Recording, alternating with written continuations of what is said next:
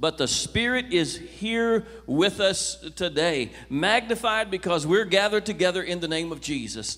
And His presence is with us, His peace is with us, His healing is with us, His life is with us. When you go home today, all of that is going to go with you. You know, when, when, when the Bible says that the Spirit lives within you, right?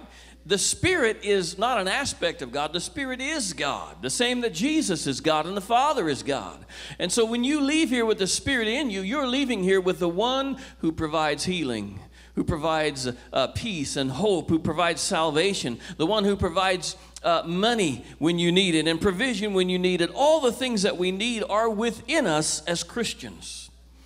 But sometimes, sometimes I'm bothered by the difference in what is in us and what is going on around us. Come on. If you look at the world, what we see is that there's peace, peace within us, the church, but there's turmoil in the world around us. There's healing within us, the church, but there's sickness and pain and hurt within the world around us. There is life within us, life, eternal life within us, yet it seems like there's death everywhere around us. There is hope within us, and there's hopelessness around us. I don't know if you've paid attention or not, but the world is a mess. And it's been a mess from day one. And it's still a mess, and it seems like it's getting worse. I don't know if it is or not, but I can tell you this the world is a mess. We see evil out there all the time. And listen, it's not just the world that's a mess. Can we be honest? We're a mess too, ain't we? Come on. Look at your neighbor and say, You're a mess.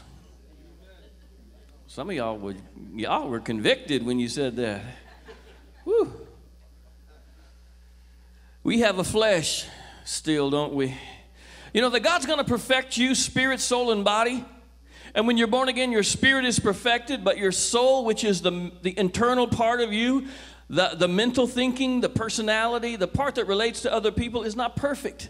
You know how I know that? Because sometimes you think dumb things. And your body's not perfect. You know how I know that? Because I got eyes. Come on.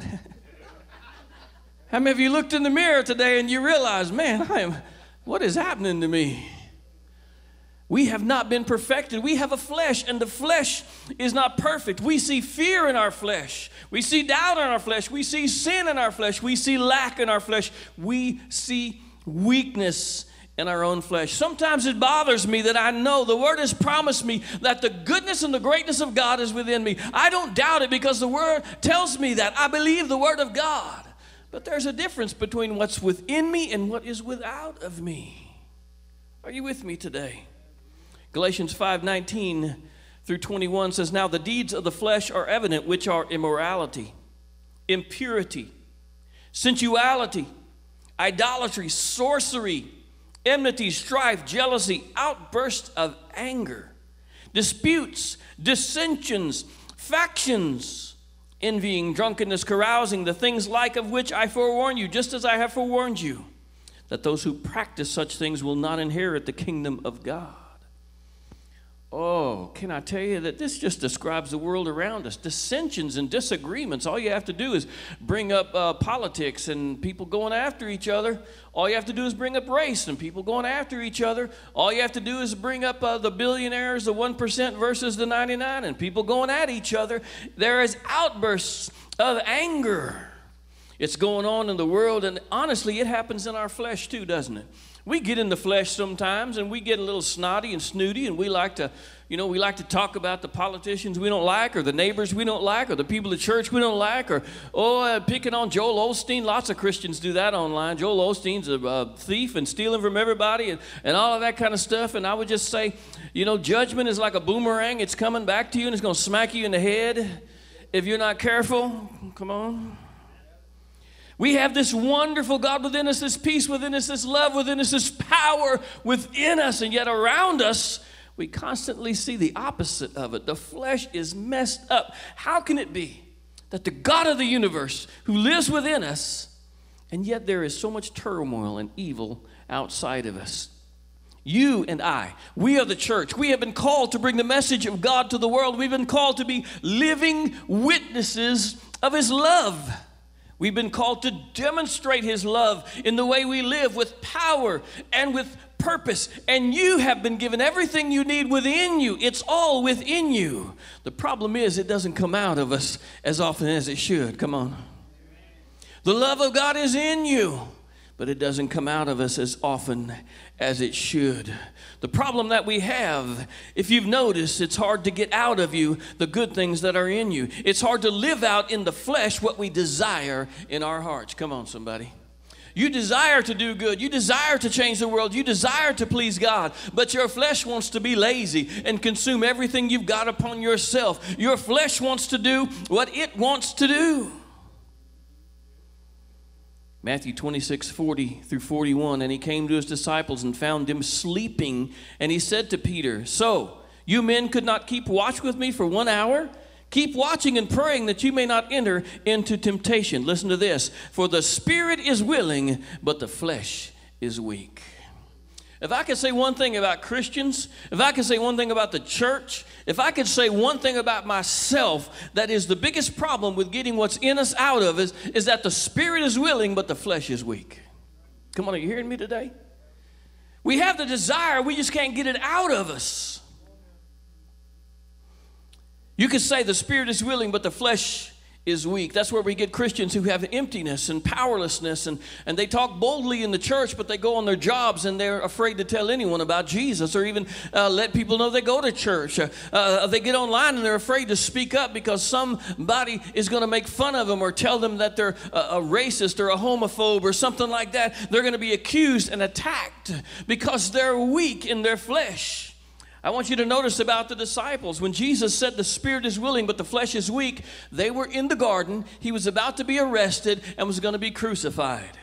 You remember Peter stood up when they came to arrest him and he cut off uh, one of the people trying to arrest him, cut off his ear, and Jesus healed him. Peter had a moment where he was courageous, but eventually he ran away and he stood by the fire while Jesus was being accused, and he denied Jesus three times. You remember it? All of the disciples ran in fear. All of them were afraid. The Bible says the, the, the shepherd would be smitten and the sheep would scatter. That's exactly what happened. And we've got a world full of Christians today who live that way. That they have a, a powerless life because what's in them never comes out of them. Their flesh is so weak, their spirit wants to. They want to, but in the moment that it becomes necessary to stand up and demonstrate the power and the courage of God, they do not have what it takes. You could say of them, the spirit is willing, but their flesh is weak. You know, when you become a Christian, like I said before, your spirit is born again. Your, your spirit was dead before you accepted Christ. Your spirit is brought to life and born again, and, and in your spirit is perfection. God is united with you in your spirit. In fact, in your spirit is how God connects with you through your spirit. And, and it is in there that perfection exists. You are one third perfected child of God because you're spirit, soul, and body. When you die and you go to be in the presence of God and you see Jesus face to face, then your soul will be perfected, right? And when the, the dead in Christ rise and the trumpets of God sounds and the resurrection occurs, then your mortal body will put on immortality and the third part of you will be made perfect. When that day comes, you will be wholly perfect. As Paul said, I want want you to be perfected, Holy Spirit, soul, and body. Are you with me today? In the meantime, we have a flesh that doesn't want to do what God wants us to do. Our bodies don't want to do what God wants us to do. How many of you want to get up in the morning? Come on, some of you are morning people. Don't raise your hand because everybody else will be mad at you. morning people. right? Oh, how many of you like eating right, eating healthy food? Oh, man. Kathy and I had Taco Bell last night, and oh, we woke up this morning going, we shouldn't have done that. Jesus. I mean, we prayed over it, but, you know, sometimes, oh, Jesus. We can't keep a New Year's resolution. You know, I always go back to the same thing. You know, you go to, man goes to get dinner for his family, drives through McDonald's, and he gets that bag of food for his family and he's taking it home so they can eat and he smells and feels that hot bag and those fries and what does he do he digs into the fries and then he rolls the bag back up like that's all i'm going to get i'm not going to get any more but then he hits another red light and he just can't he can't resist. So he gets a little more. And he does that so much that he's sitting in the driveway at home and now he's trying to distribute what's left over so everybody gets a little bit of fries. Why do I know that story? you know why I know that story? Because we can't resist. The flesh is weak. Come on. We are, we have an excellent treasure that's trying to be distributed to a, an earthen vessel, a weak vessel, a weak flesh.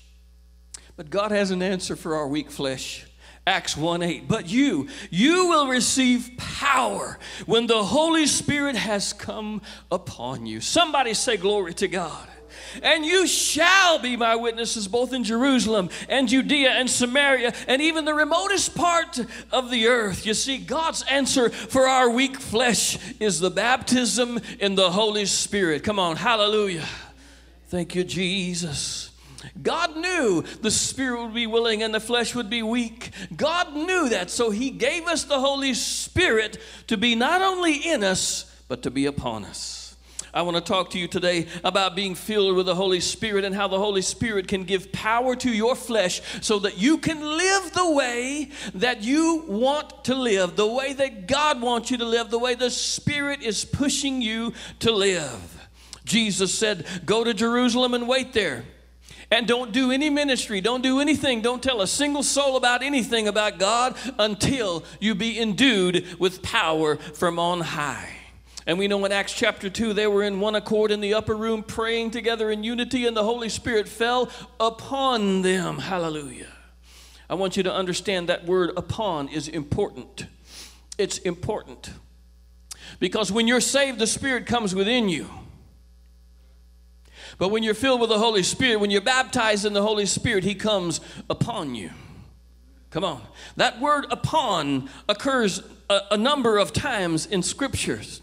It occurs here in Acts 1 8. You will see power when the Holy Spirit has come upon you. When Jesus came up out of the water after being baptized, and, and the Bible says a dove ascended upon him. The dove representing the Holy Spirit ascended upon him. Acts chapter 2 says that tongues of fire came down and sat upon them. It matters. That word upon comes from the Greek word epi. Epi is the same word that we use for epidermis. Your epidermis is your skin. There are other words that use that prefix epi, and it always means the same thing. It means the surface of. It means the part of you that people can see and feel and touch and relate to. What part of you is that? It's the flesh. It's your outward life that people can see. Listen, if you've got the love of God within your spirit, but it never comes out of your flesh, it never comes out of your mouth or your actions, nobody knows you got the love of God. They can't see spiritual things unless you demonstrate them with your epi. That's why you need God's power not just in you, you need it upon you. I want you to notice what happened when Jesus came out of the water and the Spirit descended upon him. He immediately was taken by the Spirit into the wilderness. He was tempted by the devil. He overcame the devil. And then he walked into the temple and he read the scripture from Isaiah that said, The Spirit of the Lord is what? is upon me. Hallelujah. Because he's anointed me to preach the gospel to the poor. And the Bible says from that day on, he was led by the Spirit to do ministry. You know why God puts the Spirit upon you? So that you will be in ministry, so that you will be His witness. It isn't to make you feel good, it isn't so you can make a ton of money, it's so that you can be a witness to the world around you. God wants to empower your weak flesh so you can do the work of the Lord. What happened to the disciples when the Holy Spirit came upon them? They went from being weak and frail and afraid to being courageous and bold. You remember Peter denied Jesus three times. He was filled with the Holy Spirit, baptized in the Spirit, and he was so courageous, he was beaten, and he still would not uh, deny Jesus. He was proclaiming Jesus even in the midst of the possibility of death. That's what happens when you're filled with the Holy Spirit. You go from a weak flesh that doesn't want to do anything to an empowered flesh that God can use to do His work through you. Come on, hallelujah. We see not only Peter was given courage, he was, he was given uh, uh, knowledge and wisdom. This is the same Peter that he was constantly bumbling, and all the disciples, they missed it. Jesus uh, said, Beware of the leaven of the Pharisees. And they thought he was mad because they didn't bring bread. Remember that? They were confused. Uh, uh, Moses and Elijah appeared with Jesus one time, and Peter said, "Oh, this is this is great. I'll build some, I'll build some enclosures for you." As if Moses and Elijah and Jesus needed enclosures built for them. Sometimes they just missed it. They didn't understand what Jesus was saying, but Peter is filled with the Holy Spirit. And in the same day, at the same time, he digs all the way back in the Old Testament to the prophet Joel and he pulls out from Joel what the baptism of the Holy Spirit is. And he preaches the gospel of Jesus Christ, and 3,000 souls are saved that day. He went from being bumbling, not understanding what's going on, to the Holy Spirit empowering his mind to know exactly what to preach. Are you with me today? Jesus said, You'll receive power. That word power comes from the Greek word dunamis, which means, which is the same word we get dynamite from explosive, transformational power. You know, you want to dig a hole in the side of a mountain, you can use a pick and shovel. I wouldn't advise it. I would advise you get some dynamite. You get some explosives. That's how you get through uh, the side of a mountain. Come on, somebody. You can live your life without the power. You can be a Christian without the power. I don't advise it. It'd be a whole lot easier if you had the power upon you. Come on. The power is for purpose. What happens when you have the power upon you? God gives you ambition and motivation. When I was baptized in the Holy Spirit, God gave me an ambition, a desire to work and pursue and accomplish things and learn and grow. I have learned and grown more. They say that you learn more from zero to 18 or so than you do the rest of your life. Can I promise you that is not the case for me? Because the baptism of the Holy Spirit drives me to know, drives me to pursue, drives me to accomplish, drives me to do things. Some people think I'm done now. I got news for you. I'm just getting started. And it's not me, it's the Holy Spirit, not only within me, but He's upon me. Hallelujah. The Holy Spirit gives you ambition and motivation, and He gives you courage. Listen, you're going to need courage. Jesus said, The world hated me, they're going to hate you too. The world attacked me, they're going to attack you too. And, and, you know what? You can't, the Holy Spirit is going to push you to be a light in the world. You can't hide your light. You have to let it shine, which means some people are, aren't going to like the light. They're not going to like you representing God, representing truth, representing Jesus. Come on. You're going to need courage to stand up in this world, and the Holy Spirit will give you courage. You're going to need supernatural wisdom and knowledge. God can give wisdom to you that you wouldn't have had without it. He'll show you situations and things that you wouldn't have seen if the Holy Spirit wasn't upon you. But the Holy Spirit, He's not just in your body, He's in your mind and in your emotions. And he's given you the ability to understand what's going on and to see how to navigate through the world. Oh, how many times has the Holy Spirit, I've been going in a direction, and the Holy Spirit says, Nope wrong way, turn this way. Whew. And there's even times when I reject or I don't listen to the voice and I keep trying to push my way through. Can I tell you, God makes me turn. God forces me to turn. Are you hearing me today? God will give you wisdom and knowledge. He'll also give you discipline. Ooh, I'm going to hang here for a second. That's, a, that's most people's problem right there. Discipline. They, they know the word, they know what they should do, they just don't have the discipline to do it. And the Holy Spirit will empower your disciplinator. yeah, I just made that up. That's good, isn't it? There's a little box in you. and when that box is working right, you do what you know you should do and not what you want to do. Oh, I'm all in your business now, ain't I? The fruit of the Spirit is self discipline. The Holy Spirit will empower you to do the things you should do and not just do the things you want to do. Can I be honest with you today? Most of the good things that God wants us to do, our flesh doesn't want to do. Uh, your, God wants you to get up and go to work. Your flesh don't want to go to work. God wants you to stop blowing money. Your flesh wants to blow money. God wants you to come to the house of God. Uh, your flesh doesn't want you to come to the house of God. God wants you to give so you can receive. Your flesh doesn't want to give. Everything good that you should do, your flesh doesn't want to do. But God will give you the discipline to make your flesh obey what God wants you to do. Come on. Come on.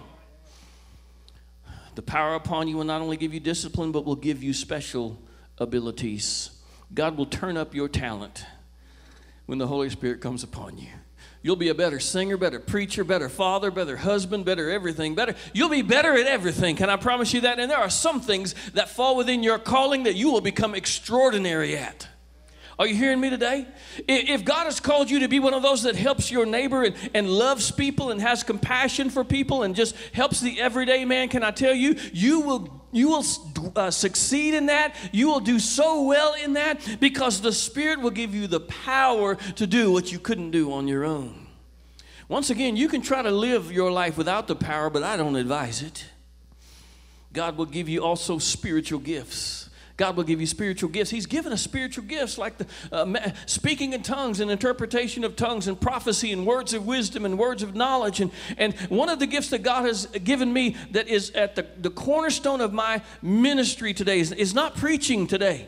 Are you understand? That's one of them. But, but what I'm talking about is the gift of discerning of spirits. God has given me the ability to read people in situations, and that has come in handy so many times because God has shown me how to pray, shown me how to talk to people, shown me what to do because I, I understand what they're going through even though they've never said a word. Come on, are you with me today? Some of you, God has gifted you with prophecy, and you can speak things into people's lives, and it is transformational. Some of you, God has given the gift of healing. All of us can pray for healing, but some of you have a special gifting, and you ought to walk around laying hands on everybody you come in contact with. Amen? Some of you have been given the gift of faith. That when all of us, even us Christians, kind of get down and doubtful, you walk into the room and you lift us all up. You say, Nope, God's going to take care of all of this. I'm going to raise the faith level in here. Amen? Oh, when the Holy Spirit comes on the church, we get different gifts, but they all help each other and they all point us in the same direction, and that is to glorify and magnify the Lord our God because at the end of the day, the power is for a purpose. The power is so that a world that can't see God sees Him through your life. Let your light shine so they may see your good works. Glorify your Father in heaven. Now I know the Bible says don't you know don't do your works in front of people uh, so that you get glory or pats on the back, right? Don't let your left hand know what your right hand is doing. Some people think that means that any good thing you do for God has to be so secret that no one ever knows it. Can I promise you that's not true at all?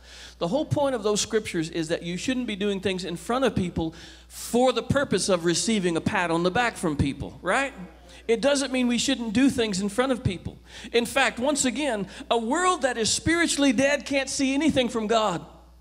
John chapter 3, Jesus tells John, unless you're born again, you can't see the kingdom of God. The Spirit blows like the wind wherever it wishes, and the, the Spirit knows, and the people of the Spirit know, but the rest of the world has no idea what's going on. They can't see it. They have to see it in your life, in your fleshly life. That's why Jesus said, Let your light shine. Let's, let's go through that really quickly. Let, that means it's within you, but you have a responsibility to open the door, to flip the switch. Let your, we know the light comes from God, but it comes through your life. It's your light. You have to let your light. Light is something that brings uh, reality into our vision truth into our vision. Now more than ever, the world needs light so they can see the truth. They're not getting it from the cable news channels or social media, they're going to get it from your life. Let your light shine, let it go out. A light is not designed to be hidden, but put out there to the world. Let it shine so they can see. Oh, if, if we don't let our light shine, they'll never see it. They won't see God unless our light shines. Let your light shine so they can see. What are they looking at? Your good works. Why are they looking at your good works? Because once again, they can't see your motivation. They can't see the spirit within you. They're dead spiritually. They can't see that Jesus lives within you if you don't demonstrate it in the way you live in the flesh. Come on, somebody. That's why he said, Let your light shine so they can see your good works. And when they see your good works, the Holy Spirit will come and bring conviction upon them. He will draw them to Jesus and they will glorify your Father who is in heaven. Are you with me today? The power is upon you so that you and I can be living witnesses. So the world will have somebody to look at and they will see Jesus in you. Can I tell you, I know most of you here for a long time, and I have seen Jesus at work in your life. There are times when I've seen you in the flesh, there's times when you've seen me in the flesh, but there are times when I've seen Jesus in you. He is undeniable. The good works, the good love, the good things that come out of you cannot be denied. Come on, because you have the power upon you. Earlier, I read to you what the works of the flesh are. Let's read what the fruit of the Spirit is. It's love, it's joy, it's peace, it's patience, it's kindness, it's goodness, it's faithfulness in a faithless world, it's gentleness, it's self control. Against things like this, there's no rules or laws. These are the things that come upon us that are produced in our life when the Spirit has come upon our life. Hallelujah. I'm here to tell you today, church, what the world needs is a church that has the power of God, not just in them, but upon them. A people, listen, it's not going to make you perfect to be baptized in the Holy Spirit. You're still going to be a knucklehead. Can I tell you that right now? You're still going to say dumb things and do dumb things. What it means is that when the Holy Spirit gets ready to use you, you can do it. What it means is no longer does Jesus look at his people and say, The spirit is willing, but the flesh is weak. No, Jesus says, The spirit is willing and the flesh is able. Come on, hallelujah. When God looks at you, He says, The spirit is willing and the flesh is able. When Jesus came up out of the water and the Holy Spirit descended upon him, a voice from heaven said, This is my beloved Son in whom I am well pleased. Can I tell you, when the Spirit comes upon your life, the Father looks down upon us and says, These are my children. In these I am well pleased. Hallelujah. So, how is one baptized in the Holy Spirit? There are simply three things you need to be baptized in the Holy Spirit. And today, I want to let I want you to just let go of all the things you've ever thought or learned about the Holy Spirit and, and listen to these three things because they're real simple. People think it's hard to be filled with the Holy Spirit and baptized in the Holy Spirit. It's not, it's simple. One is you must be born again. God doesn't baptize people in the Holy Spirit who are not His children. You must be born again. Two, when you're born again, you must be willing, listen to me, you must be willing to submit your fleshly life to the mastery of the Holy Spirit. There are some Christians today who are saved on the inside, but they haven't reached that point where they're willing to say, God, my money's yours. My body's yours. My career's yours. I'll do what you want me to do. You're going to have to, as a, a minister of God, you're going to have to obey the Holy Spirit and be willing to give money when He says give money, even though the bank account says you shouldn't give money. You're going to have to be willing to push your body when everyone's telling you to stop. You're going to have to be willing to love your enemy, right? You see, you can be a Christian and not do those things. And there are some who have not submitted their flesh, their fleshly, earthly life, to the will of the Spirit. You must be at that point where you say, God, I want you to use me, and whatever you do with me is okay by me.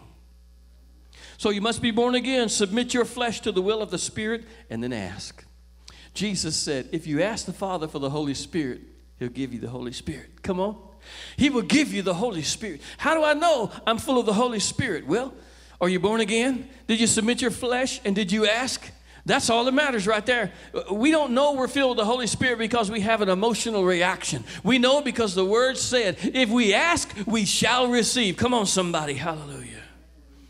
Some of you have been baptized in the Holy Spirit. Can I tell you that from time to time, all of us who've been baptized in the Holy Spirit need to be renewed in the Spirit?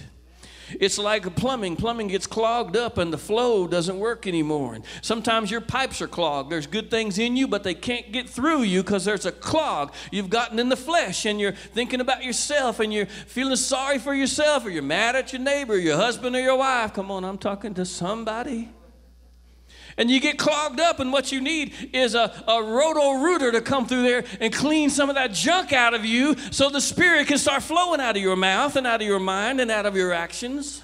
Come on, I'm in your house today, ain't I? Yeah, I was baptized in the Holy Spirit in 1987. I was baptized in the Holy Spirit 2001. Whenever it was, we need renewing experiences. How do you get renewed in the Spirit? Reaffirm your willingness to submit your flesh to the Holy Spirit. Tell God, God, I've been doing it my way. I repent of that. Uh, the Holy Spirit is my master, and, and, I'm submitting my life to you once again. Whatever you need for me, I'm going to give to you. And we need to do that over and over again. And then one thing I would say to you is speak in tongues. Pray in tongues. The gift of prayer in tongues is given to everybody who's baptized in the Holy Spirit. And I'm here to tell you today, people say, well, do I have to speak in tongues to be baptized in the Holy Spirit? I would say that's the wrong way to look at it. It's, it's more like, why would you not?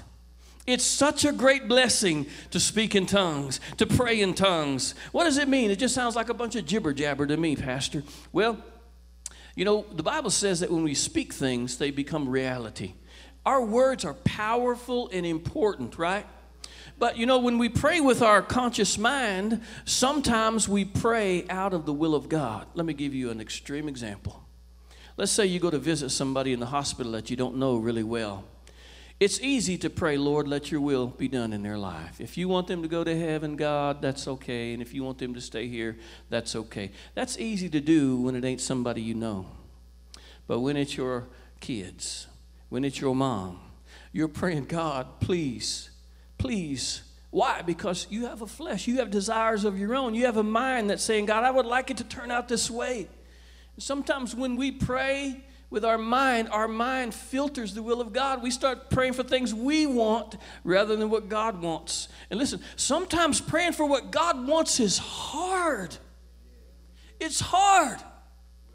But when you pray in tongues, can I tell you something? The Bible says the Holy Spirit gives the utterance. You know what that means? You have never prayed in tongues out of the will of God. Not one syllable that came out of your mouth in tongues has ever been out of the will of God. You declare the perfect, powerful will of God when you pray in tongues. Come on, somebody. So the question, why do I have to pray in tongues to be full of the Spirit? No, the question is, why would you not? When you could be declaring the perfect will of God over your life and everybody around you. Come on.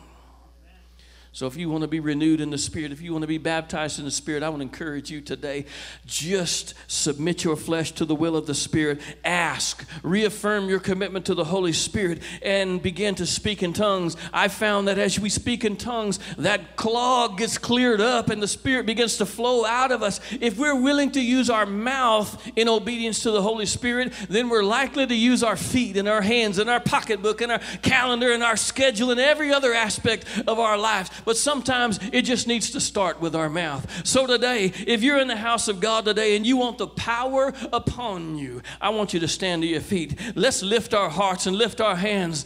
And if you can, just begin to speak in an unknown tongue. Don't worry about what it sounds like or how loud it is or what anybody else thinks. Just begin to speak in an unknown tongue.